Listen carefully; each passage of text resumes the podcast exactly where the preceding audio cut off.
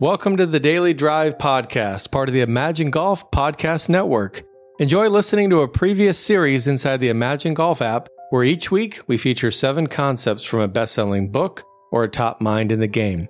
Here is our founder and the voice of Imagine Golf, Malcolm Scoville. Welcome back to Imagine Golf, the daily three minute bridge between where we all are now and where we want to be, both on and off the golf course. This week, we're excited to have Nick O'Hern in the clubhouse. Six time worldwide champion, mentor, and best selling author. Also, he has beat the great Tiger Woods. Nick is going to teach us how to play better, faster. Here we go. Probably the most common question I get from golfers is how can I be more consistent? And then I usually ask them, well, do you have a pre shot routine? And typically they say, no, I don't. I don't really think too much about it. And I said, well, if you want to be consistent in the game of golf, you need to develop a consistent pre shot routine because this is what you are going to focus on every single time before you hit a golf shot. So it's a very important part of the game, even though we probably don't think too much about it. As far as how to go about a pre shot routine, I like to tell people, well, match it to your personality. So if you're kind of a hyperactive, bouncy, reactive kind of player, get in there and get over the ball, probably going to be hitting it fairly quickly.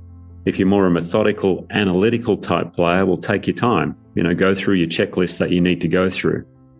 As far as the pre-shot routine itself, I like to break it down into two sections a decision making phase and an execution phase. The decision making phase is everything you do before you walk into the ball. It's when you get to the ball and you go, okay, where's the wind coming from? How far do I have? What sort of a shot do I want to play? What club do I want to choose? You can go through a variety of information. How deep you go, that's up to you. Bryson DeChambeau, he goes through a fairly heavy checklist. Reactive, more field players like a Bubba Watson, he probably just thinks, well, the wind's out the right and I'm just going to hold it up against the wind. Perhaps, I don't know what Bubba thinks. But the key really is here is to do all your thinking behind the ball. Okay, you're taking in all the information and do all your thinking here. And then as you step into the ball and when you're over the ball, that's when you want to be more into the feeling mode. you have gone into the right side of your brain in this sense. The decision making phase, you're in the left side where all the thinking and logic takes place. Over the ball, you're more in the right side of the brain where all your creative feeling type emotions come into it. What you do over the ball, again, is up to the individual. However many looks at the target you take, how, if you have a waggle, if you're moving about, if you're very stationary, again, that's up to the individual. But the real key is, is to make this as consistent as possible. If you have two looks and a waggle, we'll make it two looks and a waggle every single time.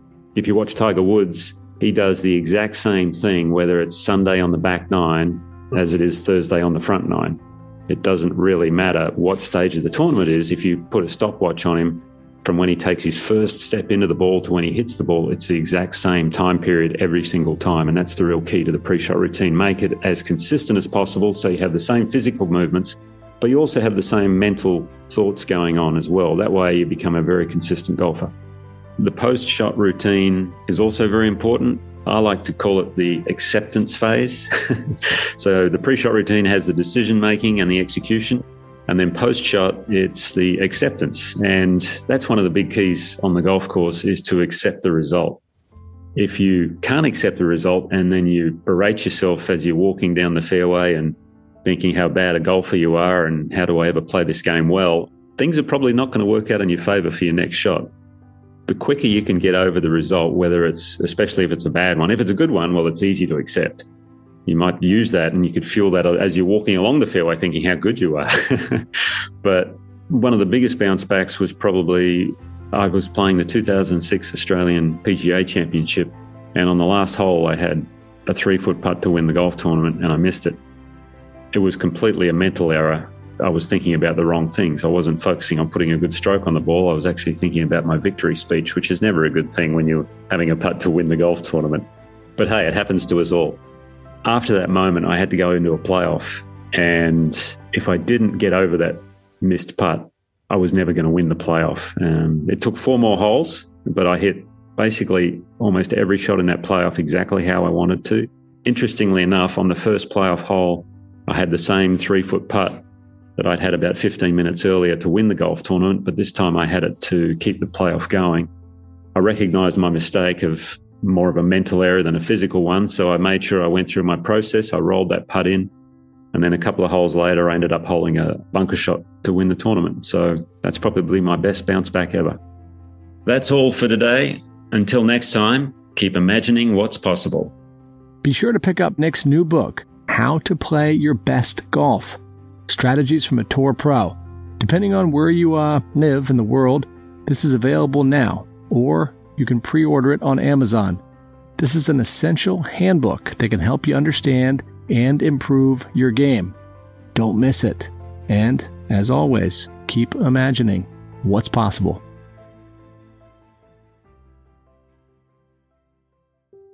Thanks for listening to the Daily Drive podcast. If you enjoyed it, please subscribe and be sure to rate and review this episode. If you want more content like this right now, download the Imagine Golf app from the App Store or Google Play and start your free seven day trial. You can listen to hundreds of snackable mental game lessons. Imagine Golf is helping thousands of golfers lower their handicaps, play more consistently, and get more joy out of the game. Think better, and you will play better. And as Malcolm said, until next time, keep imagining what's possible.